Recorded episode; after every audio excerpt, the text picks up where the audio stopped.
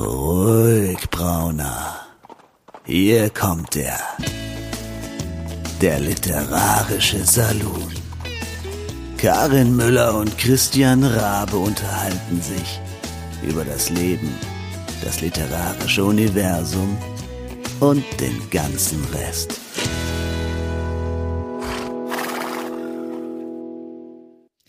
Herzlich willkommen, ihr Lieben. Der Saloon hat seine Schwingtüren zu Episode 90 geöffnet.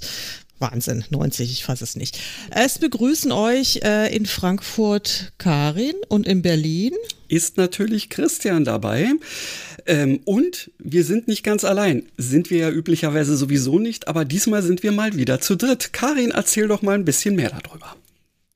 Vielleicht darf unser Gast gleich selbst was erzählen. Wir, haben, ähm, wir haben Besuch von der lieben ähm, Jacqueline Fellgut und äh, bist du da, Jacqueline? Ja, ich bin da. Hallo. Sehr schön, dass du dir die Zeit genommen hast. Vielleicht klären wir erstmal, ob wir zu dir Jacqueline sagen sollen oder Jackie oder Jackie oder J. -Punkt, wie du auf deinen Büchern stehst oder wie, wie wollen wir es machen? Also außer J. -Punkt dürft ihr euch das gerne selber aussuchen. Okay, ähm, aber J-Punkt finde ich jetzt eigentlich gar nicht so. Naja, egal. Du, es gibt ein, es gibt ja einen äh, relativ bekannten äh, Synchronsprecher, der K. Dieter Klebsch heißt. Ich weiß immer ja. noch nicht so richtig, ob es Karl, Klaus oder Konrad oder Kasimir ist. Kann, ja. Er kann froh sein, dass er nicht Gerald heißt. Ja, richtig. Oder, naja, egal, lassen wir das. Ähm, Jackie, ja, magst du vielleicht erstmal ein, zwei Sätze über dich selbst sagen und stell dich doch mal vor, wer bist du, was machst du und warum bist du heute hier? Mein Name ist Jacqueline Fellgut. Ich wohne in Brühl bei Köln. Ich schreibe Geschichten eigentlich schon so lange, wie ich denken kann. Seit 1999 habe ich mir vorgenommen oder wollte ich immer gerne Schriftsteller werden. 2007 habe ich dann den Blog schriftsteller-werden.de gestartet, um quasi alles, was ich so lerne, zu sammeln, weil ich habe gemerkt, dass ich manche Sachen doppelt lerne und dann wieder von vorne anfangen muss. Und um das durchsuchbar zu machen, habe ich den Blog gestartet zusätzlich unter der Motivation, dass ich gedacht habe, wenn ich das sowieso schon für mich alles festhalte, was ich jetzt selber beim Schreiben lerne und rausfinde, dann können ja vielleicht auch andere davon profitieren. Und 2015 habe ich dann mein erstes Buch veröffentlicht und mir dann, mich dann auch selbst herausgefordert, zwölf Bücher in zwölf Monaten zu plotten, schreiben, korrigieren, lektorieren und veröffentlichen. Du bist ein Tier. Und ähm, mit, mittlerweile habe ich 22 Bücher veröffentlicht, das neueste gerade letzte Woche. Wow. Sehr schön. Ähm, zu dieser, zu dieser äh, Selbstchallenge äh, will ich nachher unbedingt noch mal ein bisschen mehr erfahren. Aber jetzt, ich will, ich bin da jetzt so ein bisschen pingelig, das Namensthema. Warum steht auf deinen Büchern J. -Punkt? ähm, die, die Gründe sind zweierlei. Das erste ist, dass ich mich vorher mit Jacqueline Fellgut als Schriftsteller-werden.de da inter äh, etabliert hatte. Das heißt, mhm. wenn jemand Jacqueline Fellgut gehört hat, dann hat er es wahrscheinlich damit verbunden. Das ist das Erste. Und der zweite, aber viel wichtigere Grund ist, wenn man also erstens muss man Fellgut schon immer buchstabieren. Mhm. Zweitens muss man Jacqueline immer buchstabieren. Und außerdem hat Jacqueline zehn Buchstaben. Und wenn ich das zusammen mit meinem Nachnamen auf ein Cover schreibe, dann muss ich das so winzig klein schreiben, dass das kein Mensch mehr lesen kann. Und deshalb habe ich mich zu J. Fellgut entschieden. Das hebt oder reduziert den Buchstabieraufwand und äh, erlaubt mir, meinen Namen größer schreiben zu können.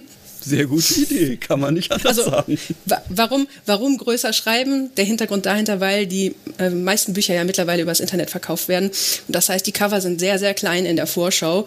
Und dann, damit man wenigstens eine minimale Chance hat, den Autor zu erkennen, der dann da auf dem Buch draufsteht. Und man kann ja Namen auch zweizeilig machen mache ich jetzt. Also Charlotte McGregor, meine innere Charlotte McGregor macht es auch mal zweizeilig, weil das ist ja auch sehr, sehr viel Name. Und es ist auch, habe ich dann auch festgestellt, es ist zum Unterschreiben wirklich sehr unkomfortabel. Ja? Sehr oh. unkomfortabel. Dann musst du es wie Sebastian Fitzek machen, der macht einfach zwei Kringel. Und damit ist ah, auch okay. gut. Nee, es sind drei Kringel. Ein S, dann ein Kringel und ein größerer Kringel. Ah, okay. Ich habe ich hab noch keine, äh, ich habe noch keine Masterlösung gefunden. Wie unterschreibst du, Jackie? Mit J. Fellgut. Ja. ja. konsequent. Also J-Punkt. Also ich, okay, wir, wir lassen das mit dem J-Punkt, obwohl ich es arg hübsch finde. Kein Wunder, dass du einen Terrier zu Hause hast. Du bist genauso, du, wenn du erstmal dran bist an so einem Thema, dann. Äh, ja, ich hätte ja noch ein anderes Thema, aber dann, wenn ich das jetzt aufmache, dann schweifen wir total ab. Aber nee, es geht um, geht um deinen Wohnort. Äh, Brühl bei Köln, ist es das Brühl, wo das Phantasialand ist? Ja, ja. Ah, ja, sehr habe ich very, very, fond memories, kann ich da nur sagen. Da Wir haben sehr, aber auch sehr, Schloss Augustusburg, das ist auch sehr schön. Das ja, habe ich auch schon mal ja, gehört.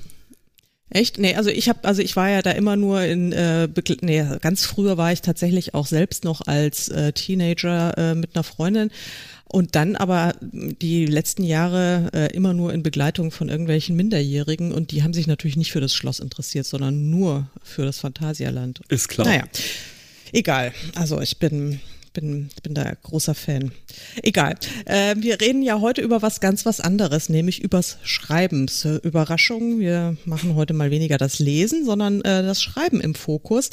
Ähm, ich habe mich heute mal ein bisschen auf deinem äh, Blog getummelt, also genau genommen habe ich mich auf beiden Webseiten von dir getummelt, aber schriftstellerwerden.de ist ja, da ist ja wirklich, das ist ja eine Fundgrube, da findet man ja alles. Ne? Also da findet man die abseitigsten Dinge. Und ja, mittlerweile sind es über 400 Artikel, ne? Wow. Ja, ja, ist Wahnsinn. Ja, das ist, äh, das ist wirklich beachtlich.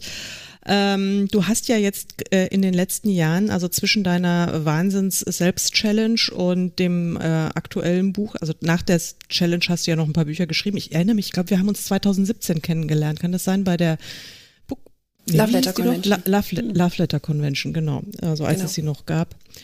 Wir haben und uns ja tatsächlich ja auch einmal getroffen. Auf, auf einer Buchmesse, ne?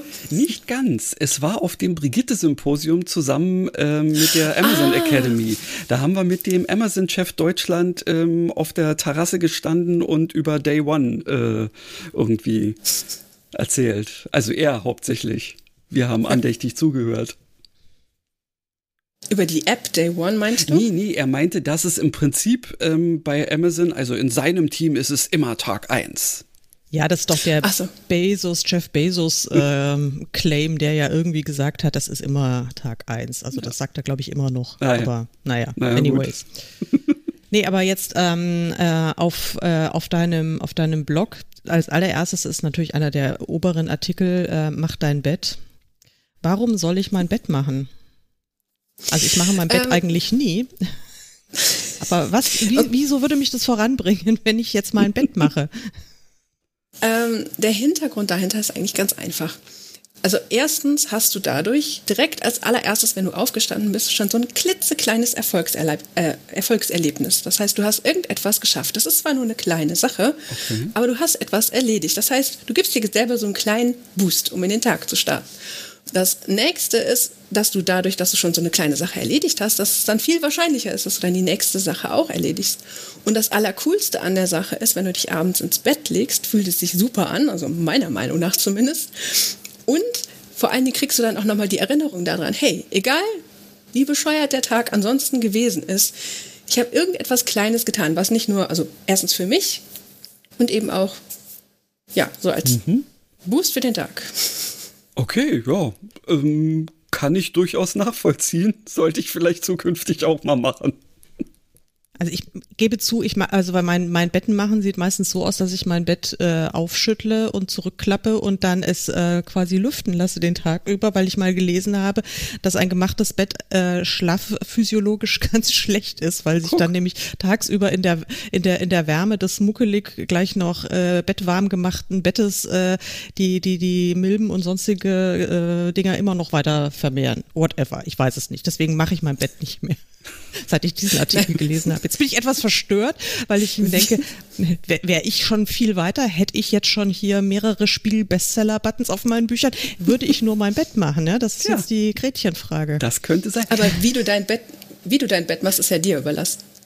Das ist also das, was du jetzt da sagst, das kann ja auch schon ganz nett und ordentlich aussehen. Du musst es, es geht quasi, es geht hauptsächlich darum, dass du nicht so einen Krumpelhaufen zurücklässt. Okay. Ach so. so wie Na gut. Ja, also ich habe ja meine morgendliche Challenge ist ja immer schon der Gassigang mit dem Hund. Äh, da habe ich schon immer das Gefühl, ich habe wirklich eine Mount Everest Besteigung hinter mir und der Tag kann eigentlich nur noch besser werden. Ähm, nee, aber jetzt mal äh, Spaß beiseite. Ich finde es ja, ich finde es wirklich spannend. Du hast ja da über ganz viele Dinge gesprochen und, und geschrieben auch. Ähm, und du hast aber jetzt gerade in den letzten Jahren ja auch weniger für dich selbst geschrieben äh, zum Veröffentlichen, wenn ich das richtig verstanden habe, erst in allerjüngster Vergangenheit wieder, sondern ähm, dich auch ganz konkret auf Schreibkurse äh, spezialisiert und hast äh, andere Menschen, die Autoren werden möchten, unterrichtet. Das fände ich jetzt mal total spannend, da ein bisschen was drüber zu erfahren. Also erstmal muss ich vielleicht damit anfangen, dass eigentlich hat mich das Schreiben an sich so als wie funktioniert das? Schon immer super fasziniert, wie man daran sieht, dass es den Blog schon seit 2007 gibt. Und am liebsten hätte ich damals schon einen Schreibkurs gemacht. Nur da hatte ich bis jetzt noch weder eine Geschichte veröffentlicht noch zu Ende geschrieben. Das heißt, da war ich nicht so richtig qualifiziert, qualifiziert zu dem Thema. Und ähm, das heißt, als ich dann jetzt das Projekt 12 in 12 hinter mir hatte, da hat es mir schon so ein bisschen unter den Fingern gejuckt, weil ich habe schon das Gefühl gehabt, dass ich währenddessen ein ganz eigenes, komplettes System entwickelt habe und dass ich viel weiter war als vorher. Und das wollte ich sehr gerne teilen. Und dann habe ich mich dann eben dazu entschlossen, das einfach auszuprobieren, das dann in Videoform zu bringen und möglichst auf den Punkt zu erklären, sodass man es eben am besten hintereinander weggucken kann und dass es einen eben auch dann weiterbringt, äh, aber ohne einen zu sehr zu restrikt, restriktieren. Hm, gute Frage. Einzugrenzen? einzugrenzen, einzuschränken. Ja. Einzuschränken, ja. ja, und das war äh, wesentlich mehr Arbeit, als ich mir das jemals vorgestellt hätte. Aber es hat auch unheimlich viel Spaß gemacht und das Feedback war vor allen Dingen genial. Und äh, da haben sich sogar einige Autorenkolleginnen dann bei mir zurückgemeldet und gesagt, dass sie selbst nach so und so viel veröffentlichten Büchern noch draus gelernt hätten. Und da war ich natürlich dann extra happy drüber. Und vor allen Dingen war mir ein ganz, ganz großes Anliegen, dass es was ist, was man praktisch umsetzen kann. Weil die meisten, wenn nicht sogar alle Schreibratgeber, die ich bis dahin gelesen habe, die waren eigentlich meistens so, ja, in der Theorie sieht das so und so und so aus und jetzt mach mal. Sehr gut. Ja. Und, dann, und dann saß ich immer da, ja, und woher weiß ich jetzt, was für eine Szene ich jetzt dahin mache und was, wie, und wie komme ich da überhaupt drauf? Und äh? ja, und dann, dann, damit hoffe ich dann eine Lücke geschlossen zu haben.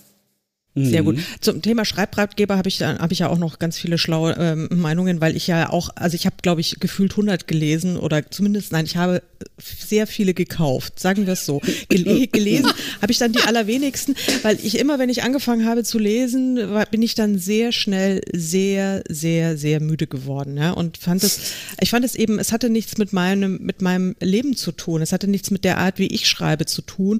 Und ich konnte nur aus ganz, ganz, ganz wenigen Dingen überhaupt überhaupt was rausziehen. Ich habe jetzt einen sehr coolen Schreibratgeber äh, gefunden, ähm, aber den äh, werde ich dann erst nachher erwähnen, weil mich würde jetzt wirklich interessieren, vielleicht magst du einfach mal, ähm, mal erzählen so ein bisschen, wie, wie, wie ist denn dein System? Also wenn man wirklich zwölf Bücher in einem Jahr äh, plottet, schreiben, korrigieren, ähm, lektorieren, Cover designen, veröffentlichen will, braucht man einen Masterplan, würde ich mal behaupten. Also ich wäre, ja. für mich wäre es unmöglich, aber. Und das, das von dir, äh. ja? Also was soll ich denn da sagen? Ich, ich wäre da wahrscheinlich schon gestorben. Ja, Christian, aber das hat ja auch andere Gründe. Nee, aber jetzt erzähl mal. Ja, ich bin ähm, Mann, du hast recht. Mir fehlt, mir fehlt ein Stück vom X, ja, ist klar. Lassen wir doch mal unseren Gast reden. Ich quatsch jetzt schon so viel. Wir, nee, Jackie, entschuldige. Also jetzt einfach, wie, wie sieht der Masterplan aus? Es würde mich wirklich brennend interessieren, wie das überhaupt machbar ist. Du hast ja auch noch Familie und äh, Kinder ja, und so. Und, ja. ja. die waren zu dem Zeitpunkt auch noch ganz klein. Ja. Ähm, also das, das, das, ich weiß gar nicht genau, wo ich, das ist so viel, was ich jetzt alles auf einmal sagen möchte. Also das erste ist vielleicht die, die, also das allererste ist, dass ich öffentlich mich hingestellt habe und gesagt habe, hey Leute, das habe ich mir vorgenommen. Das heißt, ein Großteil von meiner Motivation kam tatsächlich auch daher, dass ich gesagt habe, dass ich das jetzt machen möchte und dass ich unter gar keinen Umständen den Leuten, die vorher gesagt haben, das schaffst du sowieso nicht, die durften auf gar keinen Fall Recht behalten. Mhm. und ein noch größerer Teil kam daher, dass zu, dass die Leute, die mich angefeuert haben, ich wollte auf jeden Fall, dass die am Ende recht hatten. Und also das, das ist tatsächlich ein ganz, ganz großer Teil. Und dass ich gesagt habe, ich schreibe wirklich immer, wenn ich irgendwie kann. Mhm. Also ich stehe morgens was früher auf, bevor, äh, bevor ich die Kinder wecken muss. Dann, sobald die aus dem Haus sind, setze ich mich wieder hin. Und wenn die nachmittags dann nochmal bei der Oma oder bei Freunden sind, dann eben auch wieder. Und wenn die im Bett sind, dann, wenn es sein muss, auch nochmal. also wirklich dann halt die Zeit auszunutzen, die man tatsächlich hat. So, und da viel mehr Plan hatte ich vorher eigentlich nicht. Also ich hatte bis dahin eine Geschichte zu Ende geschrieben, für die habe ich aber Jahre gebraucht. Und ähm, beziehungsweise in dem Jahr habe ich noch eine andere Geschichte zu Ende geschrieben, aber nur so gerade eben und ohne sie zu korrigieren. Mhm. Weil ich, ich hatte mir 2015 vorgenommen, dieses Jahr veröffentliche ich jetzt ein Buch, komme was da wolle. Und im August war ich immer noch nicht mit dem ersten Entwurf fertig. Und weil es ja den Nanovrimo gibt, wo man, wo man halt 50.000 mhm. Wörter in, ein, in 30 Tagen schreibt, habe ich gedacht, hm, da schreibt man ja die, diese 50.000 Wörter, man hat sie aber nicht korrigiert. Und was wäre denn jetzt, das, es muss also möglich sein, dass man den ersten Entwurf so schnell schreibt, aber was wäre, wenn man in der Zeit auch noch veröffentlichen könnte, damit man wirklich fertig ist. Und so ist quasi ist die Idee zu 12 in 12 überhaupt entstanden. Deshalb wollte ich das ursprünglich für meinen Blog machen, das halt in 30 Tagen komplett durchzuziehen. Aber wenn man das nur einmal macht, dann erzählen die die Leute halt, ja, du hast gemogelt, du hast vorher mhm. geplottet, mhm. du wusstest schon alles, du hast das Lektorat nachher gemacht. Und ich wollte nicht, dass sie mir das nachsagen können. Und deshalb kam eben die Idee zu 12 in 12. Und dann habe ich halt das, was ich aus dem Geschichtenschreiben bis jetzt schon gelernt habe, natürlich da rein mitgenommen. Aber während ich halt die Bücher, ich habe aus jedem Buch habe ich irgendwas Neues gelernt. Mhm. Und ähm, ähm, äh, ich versuche gerade, dass die Antwort nicht 200 Stunden lang ist. Na, du, mach ruhig, ich finde es total spannend. Und zum Beispiel habe ich aus dem ähm, ich wollte, ich hatte eine einzige Idee für die Geschichten hatte ich vorher. Das war die Idee für die Welt zwischen den Zeilen. Und da war die Grundidee gewesen, dass die Protagonistin die Fähigkeit hat, sich in Geschichten, in Bücher hineinzulesen. Und mhm. da sollte sie sich dann auch verlieben. Und mich hat aber an solchen Geschichten vorher gestört, dass die Protagonisten häufig die Geschichte beeinflussen können, was meiner Meinung nach nicht funktioniert, weil das, die Geschichte steht ja schon auf dem Papier, die kann ja nicht mehr verändert werden. Und das heißt, ich wollte eine Geschichte schreiben, wo sie dann die eigentlich, das eigentliche Buch erlebt, wie auf einem Holodeck sozusagen. Mhm. Aber in, den, in der Zeit dazwischen kann sie dann mit den äh, Charakteren interagieren. Dafür brauche ich aber ein Buch, in das sie sich reinlesen kann. Und okay. Und das, und das geht heißt, ja nicht. Ich kann ja nicht einfach so irgendwessen Buch nehmen. Genau, und aha, dann musstest du erst dieses Buch schreiben. Ah, ja, wow. ja, genau. Und das habe ich dann 2015 habe ich dann Zauberhaftes Aschenputtel geschrieben. Ich habe extra die Geschichte von Aschenputtel genommen, weil erstens, weil die Grundidee tatsächlich entstanden war, was wäre, wenn die Protagonistin sich in Aschenputtels Prinz verliebt. Und zweitens, weil ich da eine Geschichte habe, die müssen die Leute nicht zwangsweise vorher lesen. Da weiß mhm. jeder ungefähr, was passiert mhm. ist. Jetzt mhm. muss ich die Geschichte aber schreiben, ohne dass ich die andere Geschichte vorher plotten, plotte, weil ich wollte ja, dass alles andere 2016 mhm. passiert. Das war ein bisschen kompliziert. Okay. Und in der Welt zwischen den Zeilen habe ich dann rausgefunden, nachdem ich die Hälfte des Buches geschrieben hatte, dass es eigentlich eine äh, Romantasy ist und gar keine Fantasy-Geschichte. Ich habe gedacht, ich schreibe High Fantasy. Ich habe mich vertan. Okay, das kommt, kommt ja gelegentlich und, mal vor. Geht mir auch und, manchmal so. Ich schreibe was und stelle dann irgendwann fest, hey, das ist ja ein Krimi oder das ist ja das und das. Und warum ich das erzähle, ist auch eigentlich nur, weil ich in der Geschichte festgesteckt habe, eben aufgrund der Tatsache, dass ich dachte, dass ich ein Fantasy-Buch schreibe, es aber zu Liebesromanlastig wurde. Und als ich mir dann eingestanden habe, was das tatsächlich für ein Genre ist, da lief das Schreiben wesentlich einfacher. Mhm. Und deshalb hat es dann auch die Frage, was für ein Genre ist das denn jetzt eigentlich, auf meine, ich nenne sie mittlerweile elf Ebenen-Liste geschafft. Das mhm. ist einfach nur eine Liste aus elf Fragen. Und wenn ich irgendwo feststecke und keine Ahnung habe, wo ich jetzt weitermachen soll oder warum ich feststecke, dann hole ich mir diese elf Fragen raus oder diese elf Ebenen raus. Und wenn ich auf eine Antwort davon eine Antwort weiß, dann lande ich sozusagen auf der nächsten Ebene und kann dann zur nächsten Frage weitergehen. Und selbst wenn ich auf keine andere Frage mehr eine Antwort weiß, lande ich wieder bei der ersten Frage und höre jetzt nicht auf, sondern gehe die Fragen von vorne durch. Und dadurch, dass ich eine einzige Antwort hatte, weiß ich mehr über die Geschichte und kann jetzt neue und bessere Antworten auf die Fragen geben. Und irgendwann bei der ersten, zweiten, dritten Runde fällt dann auf, ach, daran liegt dass ich nicht weiterkomme oder ach, ne? Interessant. Und so findest du dann und das ist dann sozusagen mein Schreibblockadenbrecher. Das ist auch das erste Werkzeug, was aus, der, was aus dem ganzen Prozess heraus sich entwickelt hat. Das ist ja fast so was wie eine Gamification dieser ganzen Sache, weil du ja da draus quasi einen, einen Durchlauf machst, eben mit Leveln, die du nur erreichst, wenn du ähm, eben den Vorigen irgendwie gemeistert hast. Sehr cool. Ähm, ja, und dann als nächstes kam dann bei mir meistens der Plot, also weil meine Geschichten entstehen sehr, sehr häufig aus Szenenideen heraus. Mhm. Wie zum Beispiel bei jetzt der aktuellen Geschichte, da hatte ich irgendwann die Idee, ja, was wäre denn, wenn jetzt plötzlich ein nackter Mann auf meiner Veranda auftaucht? Warum wäre der nackt? Was gäbe es dafür einen Grund? Und was passiert als nächstes? also nicht auf meiner Fragen. Veranda, sondern auf irgendwessen Veranda. Und ähm, und in dieser Szenenidee, die ich hatte, hat die Protagonistin dann diesen nackten Mann tatsächlich auch mit einer Schrotflinte bedroht. Und der hat sie dann aber direkt entwaffnet. Und das war alles, was ich von, von der Geschichte am Anfang wusste. Jetzt mhm. ist aber die Frage, wie kommst du jetzt von dieser einen Szene zu einer kompletten Geschichte? Mhm. Und da gibt es dann ganz, ganz viele verschiedene Werkzeuge, aber ähm, eins davon ist zum Beispiel, dass ich mir dann Leuchtturmszenen ausdenke und mir sage, ja, wie, wo soll die Geschichte denn hingehen? Und ähm, also Leuchtturmszene deshalb, weil die, die ist nicht jetzt, wo ich gerade in der Geschichte schreibe, sondern sie kommt irgendwo später. Und dadurch, dass ich weiß, dass sie existiert, leuchtet sie mir sozusagen den Weg. Genau, also kannst okay. du da hinschreiben, kannst du zu dieser Szene ja. hinschreiben. Genau. Ja. Mhm. ja. Und wenn ich die, das, tatsächlich, wenn ich das Ende wusste, dann habe ich meine Geschichten viel, viel einfacher geschrieben, als wenn ich sie nicht gewusst habe. Einfach weil ich dann wusste, ich schreibe auf etwas richtig, richtig Cooles hin. Das heißt, ich habe mhm. nicht, es war nicht schlimm, dass ich das Ende wusste, sondern es war gerade gut, weil das Ende sollte immer so gut sein, dass du die Geschichte nicht schreibst, obwohl du es kennst, sondern gerade weil du es kennst. Ja. Mhm.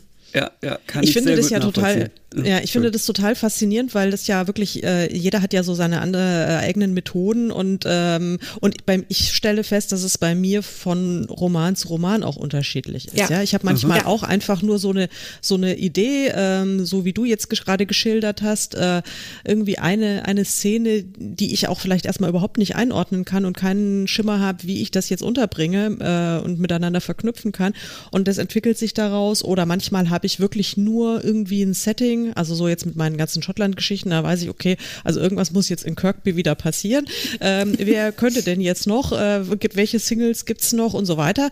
Ähm, dann, da gehe ich dann anders ran und ähm, aber bei mir ist wirklich ganz selten, dass ich das Ende habe, ja, also außer, äh, klar, ich schreibe auch Liebesromane und da ist es irgendwie vorgegeben, dass die designierten Protagonisten idealerweise auch ein gemeinsames Happy End erleben, aber ähm, viel konkreter ist es dann bei mir meistens nicht. Und äh, ich freue mich dann, also für mich ist es wirklich diesen Weg dann zu begleiten und zu sehen, was da passiert und zu welchem konkreten Ende es dann kommt, das finde ich Finde ich total spannend. ich glaube, es ist mir ein, zwei Mal passiert, dass ich wirklich so ein ganz konkretes Ende vor, vor Augen hatte. Und klar, da, da geht man dann sehr zielstrebig drauf hin. Aber, Und du hast es dann auch ja. so erreicht, dieses dir gedachte Ende, oder ist ähm, es dann ähm. irgendwie doch ein bisschen anders gekommen? Ja, wahrscheinlich. Aber es ist jetzt auch schon sehr lange her, dass ich okay. das letzte Mal so ein konkretes Ende habe. Weil meistens ähm, mache ich das jetzt eben nicht mehr so, weil es stresst mich dann äh, eher so, wenn ich dann merke, oh Mann, wie ich das jetzt geplant habe, das funktioniert ja gar nicht. Ähm, also lasse ich das Planen jetzt eigentlich fast schon komplett sein und ich weiß, irgendwie werden sie sich am Ende finden und es wird okay. dann eine runde Sache sein. Also davor hätte ich tatsächlich eher Angst. Ich bin da tatsächlich eher bei, bei Jackie, ähm, dass ich mir denke, also es geht mir meistens so, bevor ich nicht ähm, sagen wir mal, weiß, worauf es hinauslaufen soll. Und idealerweise sogar, weiß ich nicht, irgendwie äh, diese, diese, den Showdown oder irgendwie sowas vor Augen habe. Und so eine Grundidee, wie es anfängt, ähm, habe ich immer sehr große Schwierigkeiten gehabt, überhaupt damit anzufangen. Und seit ich ähm, eben jetzt dann doch anfange, ähm, äh, die Sachen ähm, ja auch ein bisschen, bisschen weiter zu planen, äh, ist es dann tatsächlich so, dass ich mir dann eben auch bestimmte Sachen raussuche ähm, und jetzt schon Bock drauf habe, die Endszene vom dritten Band zu schreiben, weil ich die so nett finde. Ja, so und ja, da muss natürlich alles andere vorher auch noch passieren. Aber im Endeffekt habt ihr aber beide recht. Beziehungsweise ist, eigentlich sind es nur zwei Münzen von derselben Medaille. Weil das, nur weil ich mir das Ende ausgedacht habe, heißt das ja noch nicht, dass ich zwangsweise auch genau da enden muss. Wenn sich jetzt während des Schreibens ergibt, dass es, äh, was, dass eine andere Sache noch viel cooler wäre, ist es ja durchaus erlaubt, das dann auch nachträglich zu ändern. Mhm. Und also ich, ich vergleiche Geschichten gerne mit Netzwerken. Das bedeutet, jeder Punkt in der Geschichte, jeder Charakter, jede Szene, jedes Ereignis, jede Hintergrundinformation, alles ist miteinander verknüpft. Und wenn du an der einem, an dem einen Netzpunkt wackelst, dann wackelt das ganze Gitter, dann wackelt die ganze Geschichte und alles verändert sich. Und das ist auch der Grund, warum es reines Pensen, ich schreibe von Anfang an bis Ende und bin dann fertig, das kann es überhaupt gar nicht geben, weil du mit jedem Wort, das du aufs Papier bringst, neue Tatsachen erschaffst und neue Fakten. Und die konntest du am Anfang nicht wissen, weil du sie noch nicht aufgeschrieben hattest. Das heißt, hm. du musst nachher kontrollieren, ob das auch alles noch so zusammenhängt. Und umgekehrt, du kannst noch so genau planen. Du kannst dir jede Szene im Detail mit, mit einem Parag äh, Absatzparagraphen da ja. Inhalt, kannst du alles aufschreiben. Aber wenn du dann tatsächlich anfängst zu schreiben, ergeben sich auch da wieder neue Details. Und die das. haben Einfluss auf den Rest von der Geschichte. Das heißt, das ist immer so ein Pulsieren.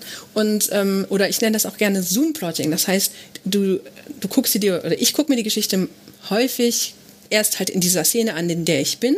Dann merke ich, okay, jetzt müsste ich mal langsam wissen, in welche Richtung es geht. Das heißt, ich zoome raus, gucke mir die Geschichte von weitem an.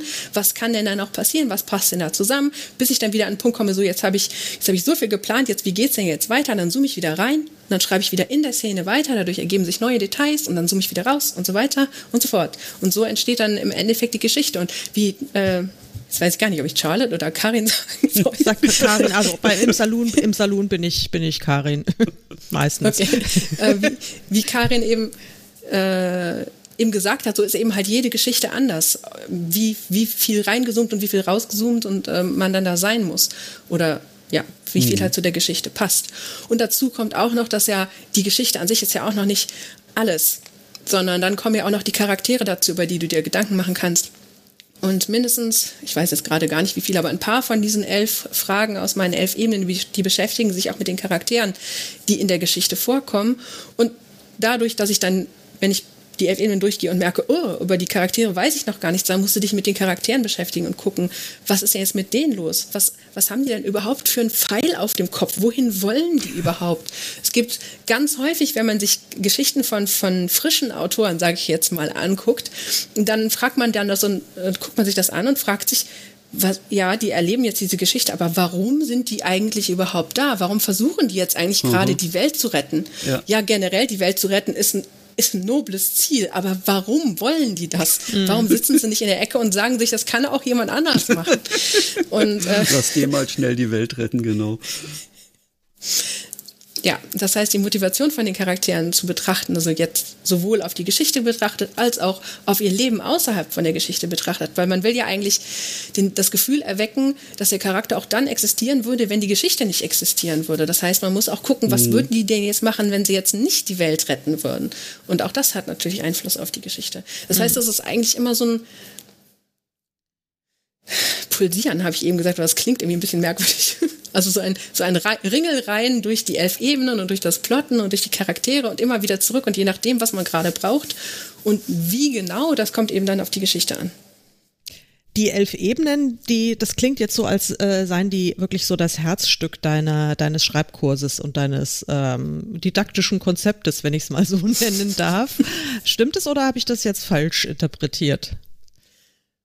Ähm, also im Endeffekt sind die elf Ebenen und das Plotten und die Charaktere sind komplett gleichberechtigt. Die, die machen einen gleich großen Teil von dem eigentlichen Schreibprojekt, Schreib, ich habe Schriftsteller werden Akademie, Akademie genannt, die machen einen gleich großen Anteil davon aus. Und dann ähm, habe ich noch einen kleinen Bonus dazu gemacht, der 12 in 12 Walkthrough heißt, der dann tatsächlich darauf eingeht, wie ich jetzt diese ganzen Teile so angewendet habe, dass dann auch tatsächlich in einem Monat ein Buch daraus werden kann. Weil die funktionieren natürlich unabhängig davon, wie viel Zeit du dir für das Veröffentlichen nimmst.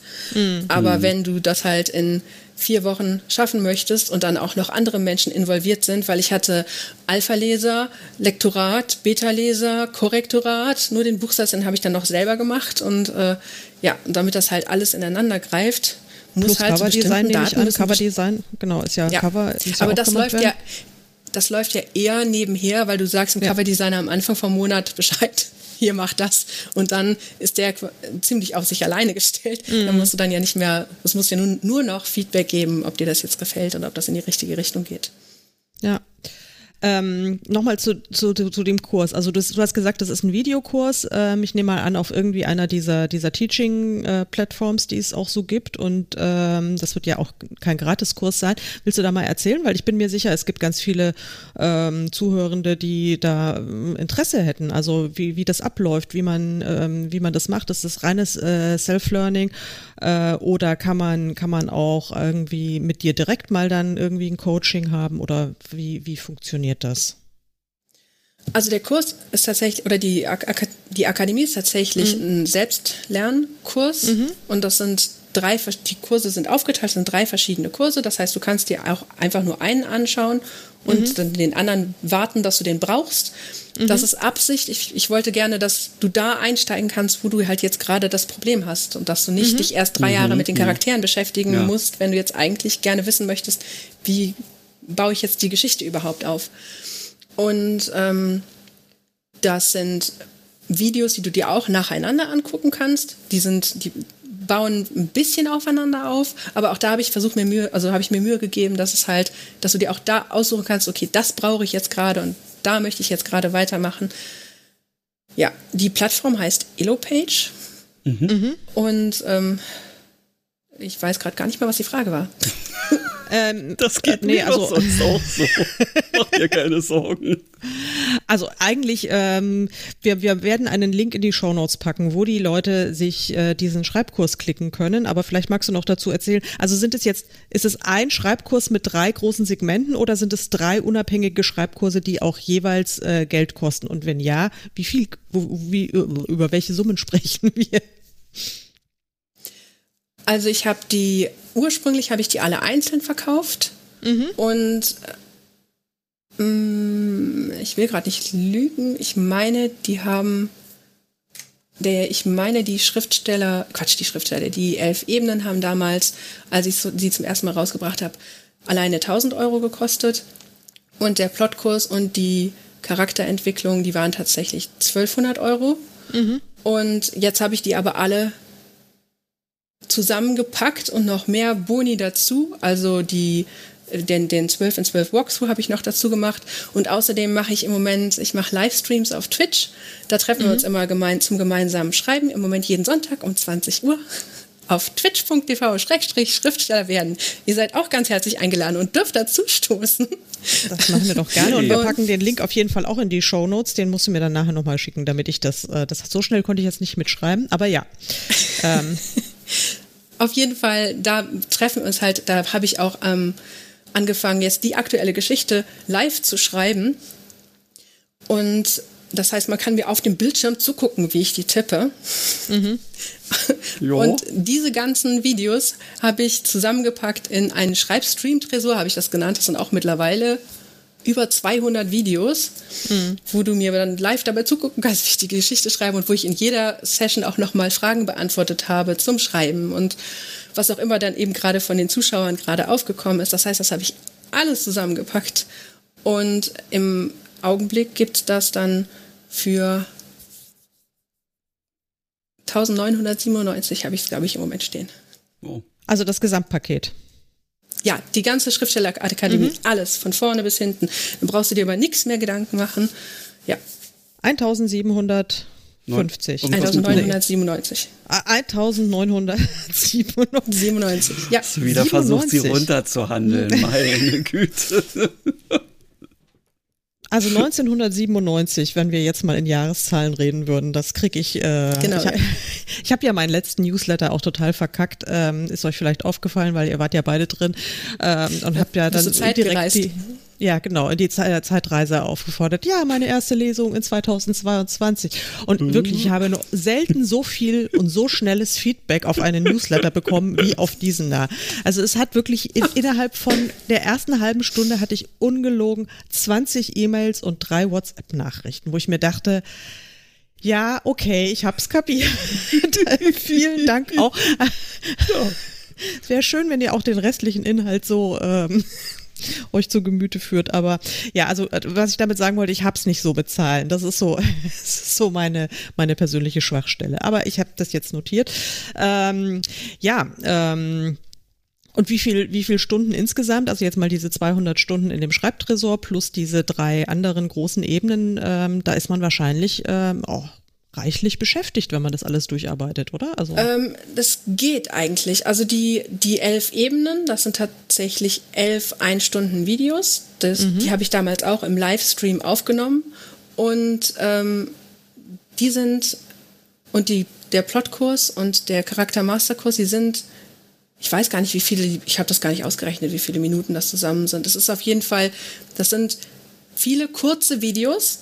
Mhm. Das heißt, Manche sind fünf Minuten nur lang, manche sind zehn Minuten lang und irgendwo dazwischen. Weil ich wollte ja eben auch nicht, du sollst ja ans Schreiben kommen. Es geht, es, mhm. es macht ja keinen Sinn, wenn du dir dann jetzt 40 Stunden lang anhören musst, was ich da jetzt zu erzählen habe, sondern es wäre ja viel besser, wenn du an einer Geschichte schreibst.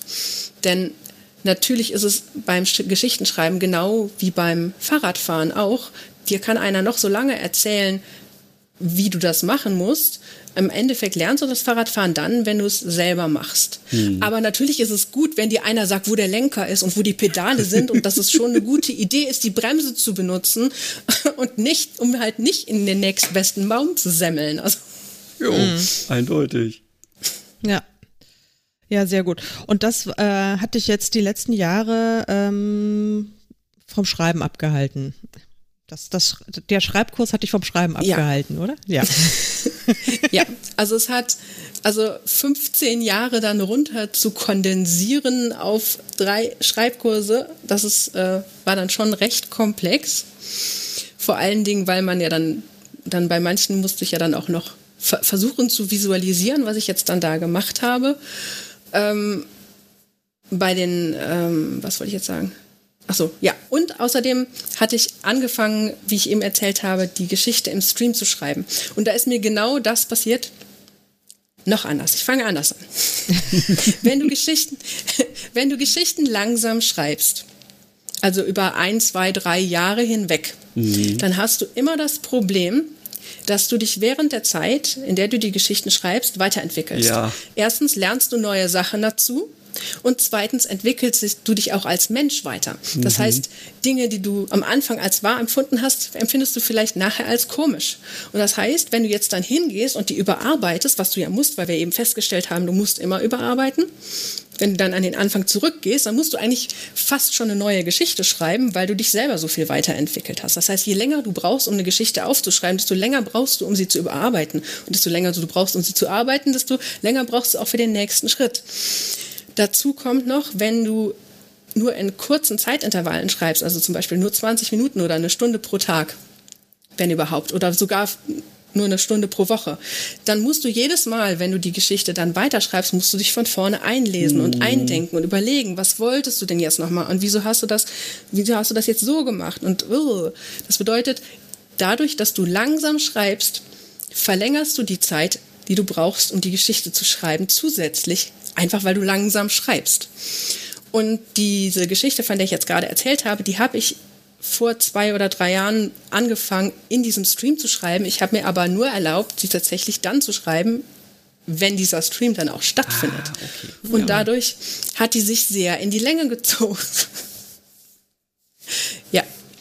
Und das heißt, zusätzlich dazu, dass, der, dass das Aufnehmen und Editieren und vor allen Dingen vorher auch das Skripten von den ganzen Videos und das Zusammenstellen und kondensieren und dass dann jetzt auch wirklich alles drin ist, was ich sagen wollte und dass es aber trotzdem nicht zu lange dauert.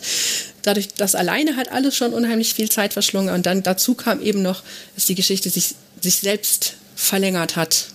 Dadurch, dass sie langsam, langsam mehr geschrieben wurde. Mhm. Ja. Ja, spannend. Also äh, ich stelle auch fest, dass es irgendwie viel fluffiger ist und dass die Geschichten meistens auch besser werden, ähm, je, je flotter ich sie runterschreibe. Wobei ich äh, sicherlich meilenweit von deinem Tempo äh, entfernt bin. Ich weiß jetzt nicht, wie lang sind deine Geschichten so im, im, im Schnitt äh, von Seitenzahl oder Wortanzahl? Während 12 in 12 war die, Min die also das Schreibziel waren 50.000 Wörter. Mhm. Und das heißt, das Ergebnis waren so normalerweise zwischen 200 und 220 Seiten. Mhm. Bei der aktuellen Geschichte kommt jetzt dazu, dass, es, dass sie tatsächlich 444 Seiten lang ist. Mhm. Also es ist, es ist zusätzlich auch noch die längste Geschichte, die ich je geschrieben habe. Mhm. Und es ist die erste, also dadurch, dass er einen Gedächtnisverlust hat und seine Erinnerung langsam zurückgewinnt, ist es auch so ein kleines bisschen, ja, ich will jetzt nicht Krimi sagen, es ist übertrieben, aber äh, es ist so eine Art Schnitzeljagd und sie müssen ja. ja. vor allen Dingen müssen sie aber auch Spuren finden und mhm. Dinge herausfinden und sein, er gewinnt seine Erinnerungen rückwärts mhm. wieder. Also mhm. vom Zeitpunkt des Unfalls aus gesehen erst Zeiten, die nah am Unfall sind und dann Zeiten, die weiter weg vom Unfall sind. Jo. Und das heißt, es, die, die beiden Geschichten entwickeln sich also in entgegengesetzter Zeitrichtung, mhm. ja. was das Ganze auch sehr interessant gemacht hat mhm. zu schreiben. Und dann musste ich ja auch noch aufpassen, dass der, dass die Charaktere und die Leser ungefähr gleich viel wissen, damit alle ungefähr gleich viel rätseln können. Mhm. Ja.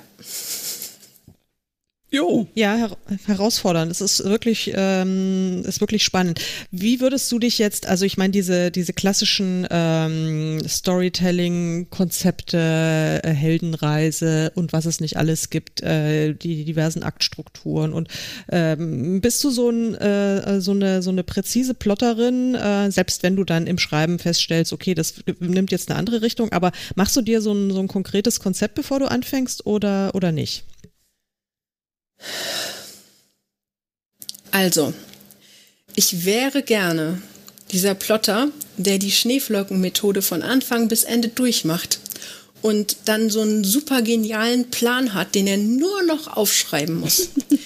ähm, das wäre ich wirklich gerne. Aber ich denke, aufgrund dieser Netzwerkstruktur von den Geschichten ist das absolut unmöglich. Mhm. Und mein, also ich bin irgendwo dazwischen. Ich bin irgendwo zwischen diesen ganzen Akten Methoden. Ähm, ich nenne es die Prozentmethode, weil ich die Geschichte für mich im Kopf in Prozente aufteile. Das ist für mich dann einfacher, sich vorzustellen, wo diese Szenen, über die ich gerade nachdenke, ungefähr sein müssen. Mal, häufig liege ich sogar mit der Einschätzung, wo sie sein müssen, falsch. Aber alleine dadurch, dass ich mir überlegt habe, dass sie existieren müssen, mhm. ist es nachher vollkommen erlaubt, sie dann zu verschieben. Und mhm. wenn ich diese Punkte dann einmal habe, danach entsteht dann durch dieses Zoom-Plotting eben dieser organische Prozess, in dem dann eben die Geschichte entsteht. Das heißt, ich, ich will weder mich noch sonst irgendjemanden in irgendwelche festen Strukturen reinpressen, weil Ideen und Ideen sind genauso unterschiedlich wie Menschen und wenn beides dann auch noch aufeinander trifft, dann ist, exponentiert sich das auch nochmal. Das bedeutet, es, das, was für die eine Geschichte funktioniert hat, das muss nicht zwangsweise für die andere Geschichte funktionieren, aber dadurch, dass du eben die Möglichkeit hast, die ganze Zeit zwischen reingezoomt und rausgezoomt hin und her zu wechseln, so flexibel, wie du das eben gerade brauchst, oder dir auch mal zwischendurch den Charakter anzugucken oder die F-Ebenen zu benutzen, um zu sagen, ich gucke mir die Geschichte jetzt einmal von, aus allen Blickwinkeln an, über die ich vielleicht normalerweise auch gar nicht so genau nachdenke. Ähm, gewinnst du halt eine neue Perspektive darauf und wieder eine neue Möglichkeit weiterzumachen. Mhm. Ja. Ähm, diese Schneeflockenmethode, die du auch angesprochen hast, ähm, ich glaube, das ist ja, also für die, für die Hörer, die es nicht wissen, ähm, und ich bin mir auch nicht hundertprozentig sicher, aber das ist, glaube ich, meine persönliche Albtraummethode. Ähm, das ist, dass man im Grunde mehrere Szenen, also dass man irgendwie so, so grob die Geschichte, wie sie werden soll, vor Augen hat und dann aber schon eben einzelne Szenen schreibt und, äh, und dann irgendwie die Lücken füllt. Ist das richtig? Mal so ganz grob. Nein, nein, grob es ist noch krasser. Es ist noch viel krasser.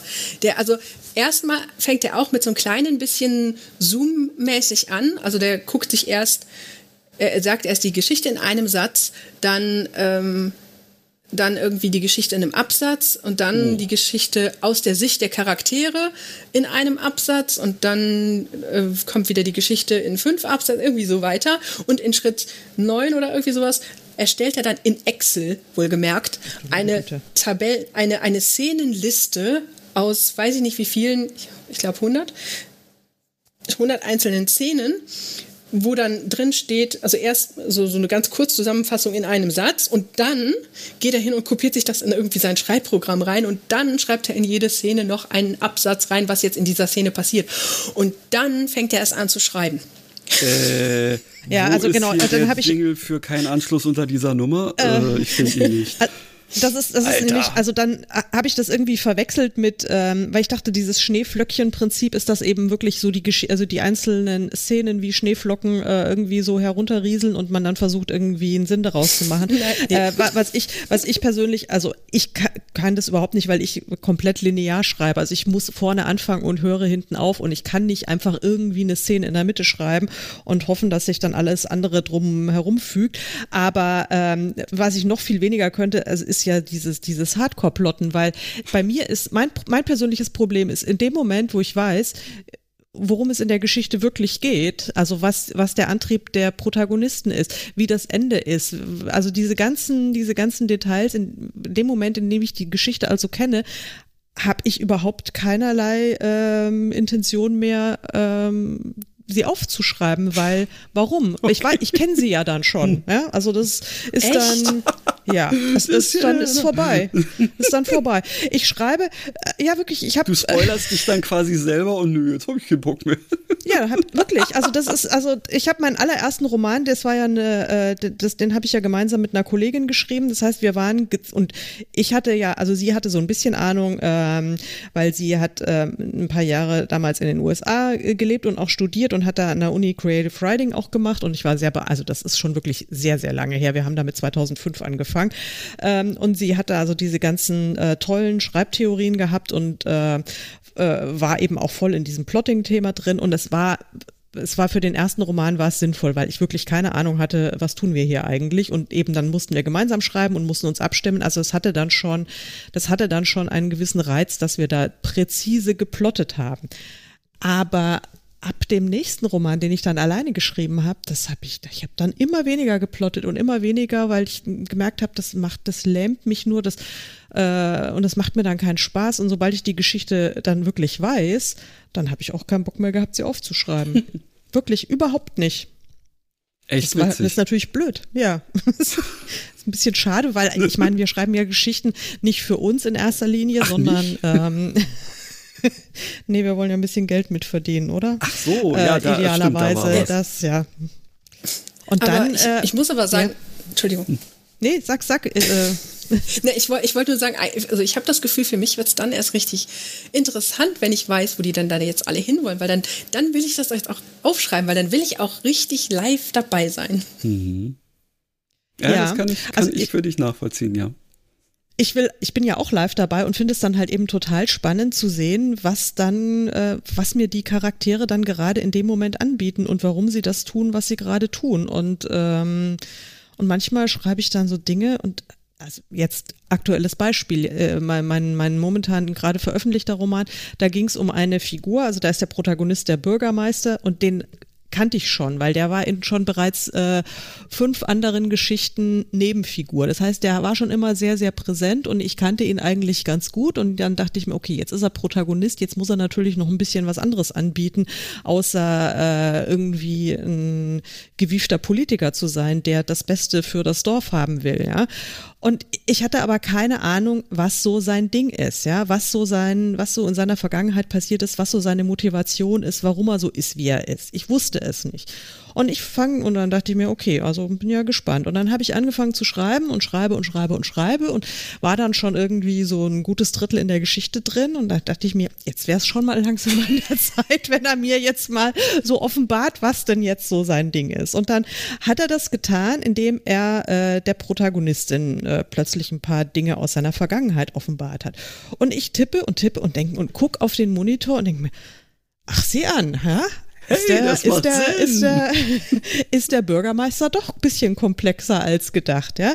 Und das ist, das ist für mich das, was mir so unfassbar Spaß macht am Schreiben. Das mhm. sind, äh, das ist wie, weil das für mich auch immer neu ist und ich während des Schreibens das dann alles so entdecke und ich liebe das und ähm, ja, und ich weiß aber, dass das viele Leute total creepy finden äh, weil es, ja, weil man, weil man eben scheinbar keine Kontrolle hat. Ich, wow. ich finde diese Momente auch mega. Also das ist, ich, das ist auch eins von meinen Lieblingsstellen beim Schreiben, wenn du dir die ganze Zeit irgendwas aufgebaut hast und äh, du denkst jetzt, ah, zum Beispiel, ähm, jetzt nicht von der Geschichte, sondern dann von der nächsten Geschichte. Da ist eine Protagonistin, die sollte irgendwie so ein bestimmtes Hobby haben und es hat irgendwie überhaupt, es hat alles keinen Sinn. Also sie brauchte das Hobby mhm. aus irgendeinem Grund für die Geschichte. Mhm. Ich weiß gerade gar nicht mehr warum. Das war notwendig, damit irgendwas funktionierte. Und dann irgendwie, weiß ich nicht, 100 Seiten später äh, kam dann irgendeine andere Stelle, die eigentlich nichts mehr damit zu tun hatte. Und dann dachte ich, oh, ach, deshalb hat die das Hobby. Das, das passt. geil, ja, genau. Mein Gott, das ist so, also solche Momente sind einfach nur so genial und es ja. sieht dann so aus, als hättest du dir das von Anfang an so gedacht und denkst, nein, es, es hat einfach nur von alleine gepasst. Ja. Das, ist, das ist natürlich richtig, richtig cool, wenn sowas passiert. Genau, ich, deswegen bin, schreiben wir nämlich eigentlich, Karin. Ich war nicht wegen ja, des Geldes, sondern wegen dieser Momente. Ja, das sind, das sind einfach die, und das, und das können ganz viele Leute nicht nachvollziehen, weil das natürlich schon so ein bisschen esoterisch auch klingt, ehrlich gesagt. Und ähm, aber für mich ist das das Größte. Und ich ja, kann da auch ähm, also deswegen, ich hätte mir das nicht ausdenken können, ja. Also es, ich hätte dann, wäre vielleicht hingegangen, hätte gesagt, ja gut, ähm, was dann halt so der Klassiker ist, hatte irgendwie eine schwere Kindheit oder whatever, ja. Aber was denn konkret und sowas, also das, äh, das musste mir die Figur in dem Moment selbst sagen. Und das hat, ist mir jetzt schon so oft passiert und das sind so die, die tollsten Momente und das sind dann letztlich auch die stärksten Szenen in den Büchern, wenn das wirklich so organisch aus, äh, aus den Protagonisten selbst herauskommt. Und natürlich kommt es aus uns heraus, ja, aber auch, also bei mir ist es eine, eine so unterbewusste Ebene, auf die ich wirklich aktiv keinen Zugriff habe. Also wenn ich mir jetzt wirklich konkret überlege, wie soll die Geschichte aussehen, ah, da, da, da, da, du, Christian, du merkst es ja, wenn wir an unserem Krimi dann das rumplotten oder sowas. Bock mehr. nee, dann äh, überfällt mich nach fünf Minuten wirklich eine, eine bleierne Lähmung und ich denke mir, oh nee. nee, ich, mir fällt dazu nichts ein. Und wenn ich dann aber schreibe, so eine Szene, und plötzlich poppen dann so kleine Ideen rauf und dann macht das wieder, wieder alles Sinn. Also, ja. Ja, ich finde es eben total spannend, dass jeder so seinen, seinen anderen ähm, Ansatz hat. Und ich finde es so schön, dass offensichtlich dein, äh, dein didaktischer Ansatz äh, ist, dass du den ähm, Leuten auch ihre Freiheit gibst, sich sozusagen selbst äh, also selbst zu ihren, ihren Stil auch zu entwickeln und auch ja, ihre, ihre äh, also nicht nur den Schreibstil, sondern die Art und Weise, wie sie sich ihren Geschichten nähern. Also mhm. ich hoffe, ich habe das jetzt so richtig verstanden. Ich, ich finde das auch super wichtig. Also schon von ganz, ganz Anfang an, wo, äh, als ich meinen Blog geschrieben habe, da war immer in mindestens jedem zweiten Artikel, zumindest in meiner Erinnerung, stand drin, nimm mit, was dir hilft und vergiss den Aha. Rest. Okay. Weil ähm, ja, es ist es ist super, einen Startpunkt zu haben, wo du anfangen kannst, dass du eben nicht komplett bei Null anfangen musst, sondern dass du eben jemand, also ich, ich hätte mir damals selbst die Füße geküsst, wenn, wenn, ich, wenn ich meinen Schreibkurs selber hätte haben dürfen. Wenn, wenn, du so gut im Yoga gewesen wärst, dass du da hingekommen wärst. genau. Nee. Äh, aber ähm, äh, aber im Endeffekt ist es eben immer nur das, ein Startpunkt, weil ich nicht du mhm. bin. Und das kann ich auch mhm. gar nicht sein. Mhm. Jeder Mensch hat seine eigenen Erfahrungen und seine eigenen Eigenheiten, Charaktereigenschaften und das ist, das ist ja das, was nicht nur dich ausmacht, sondern was auch deine Geschichten ausmacht. Und zwar nicht mhm. nur, wie du sie schreibst, sondern auch, was am Ende dabei rauskommt. Und das ist, und genau das ist am Ende auch das, was die Leser bei dir mögen, wie du deine Geschichten erzählst. Das habe ich jetzt dieses Mal gesehen. Ich habe mir, ähm, ich habe mir ein bisschen Gedanken gemacht, weil die Geschichte ähm, war sehr anders als alles, was ich bis jetzt geschrieben habe, ähm, weil dadurch, dass er halt nackt auf ihrer Veranda aufgetaucht ist, musste eine dementsprechend, äh, äh, weiß ich auch nicht, ereignisreiche Vergangenheit her. Und dadurch ist das Ganze schon eine Ecke mm, spannender, schrägstrich dunkler geworden als die meisten anderen Geschichten, die ich bis jetzt, bis jetzt geschrieben habe. Ähm, aber das Feedback, vor allen Dingen von den Leuten, die meine anderen Geschichten gelesen haben, das war so durch die Bank weg positiv, ähm, wodurch ich einfach nur gesehen habe, die Leute mögen tatsächlich hauptsächlich, wie ich schreibe. Ja. Und nicht zwangsmäßigerweise nur, was ich schreibe. Hm. Ja, naja, das ist sehr spannend. Ähm, wir werden natürlich auch den Link zu deinem Buch und wir können auch den Titel nennen. Also heißt ja Lost Love, das Geheimnis von Dalton's Creek. Das werden wir auch in die Show Notes packen, damit jeder auch nachlesen kann, wie du schreibst und was du schreibst. In der Tat. Ihr Lieben, äh, ich sehe, dass wir uns langsam ja. aber sicher äh, dem Stündchen schon nähern.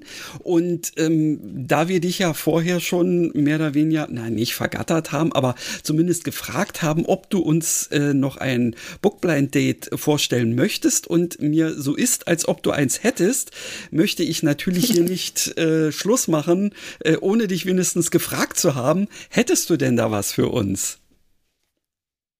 Ja, ich, könnt, ich könnte eins machen. Gut, dann mhm. fahre ich hier mal ganz schnell etwas ab. Bookblind Date. Die Blindverkostung für Bücher.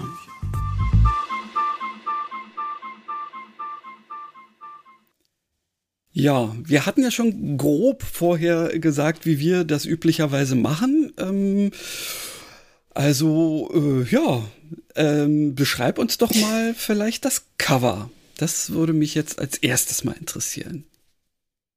Ähm, also, es gibt von dem Buch sehr viele verschiedene Auflagen, soweit ich das weiß. Okay. Deshalb kann ich dir jetzt nur dieses eine Cover beschreiben, das ich jetzt gerade hier vor mir Alles habe. Alles gut, okay. Und ähm, also als erstes sehen wir einen Nachthimmel mit vielen kleinen Sternchen. Dann sehen wir eine schwebende Weltkugel in der Ferne. Und wir sehen, ich nehme an, wir schauen aus einem riesengroßen Fenster heraus und auf der Fensterbank liegt ein Fernglas. Okay. okay. Moment, wenn ich die Weltkugel sehe äh, und äh, aber gleichzeitig, also äh, bin ich auf einem anderen Planeten? Also wenn ich aus dem Fenster gucke und da ist ein Fernglas und äh, in der äh, irgendwo in der Ferne schwebt die die die Weltenkugel, dann impliziert das ja, dass ich auf einem anderen Planeten sein hm. muss oder auf einem anderen Himmelskörper. Ja, also am Cover kannst du das definitiv nicht. Am, am Cover kannst du das definitiv nicht erkennen. Und äh, zur Geschichte kann ich ja nichts sagen. Nee, das würde ich spoilern. Wow. Naja, du, du, du könntest was sagen. Du könntest, oder kannst, kannst du den Klappentext äh, spoilerfrei genau. vorlesen? Oder ähm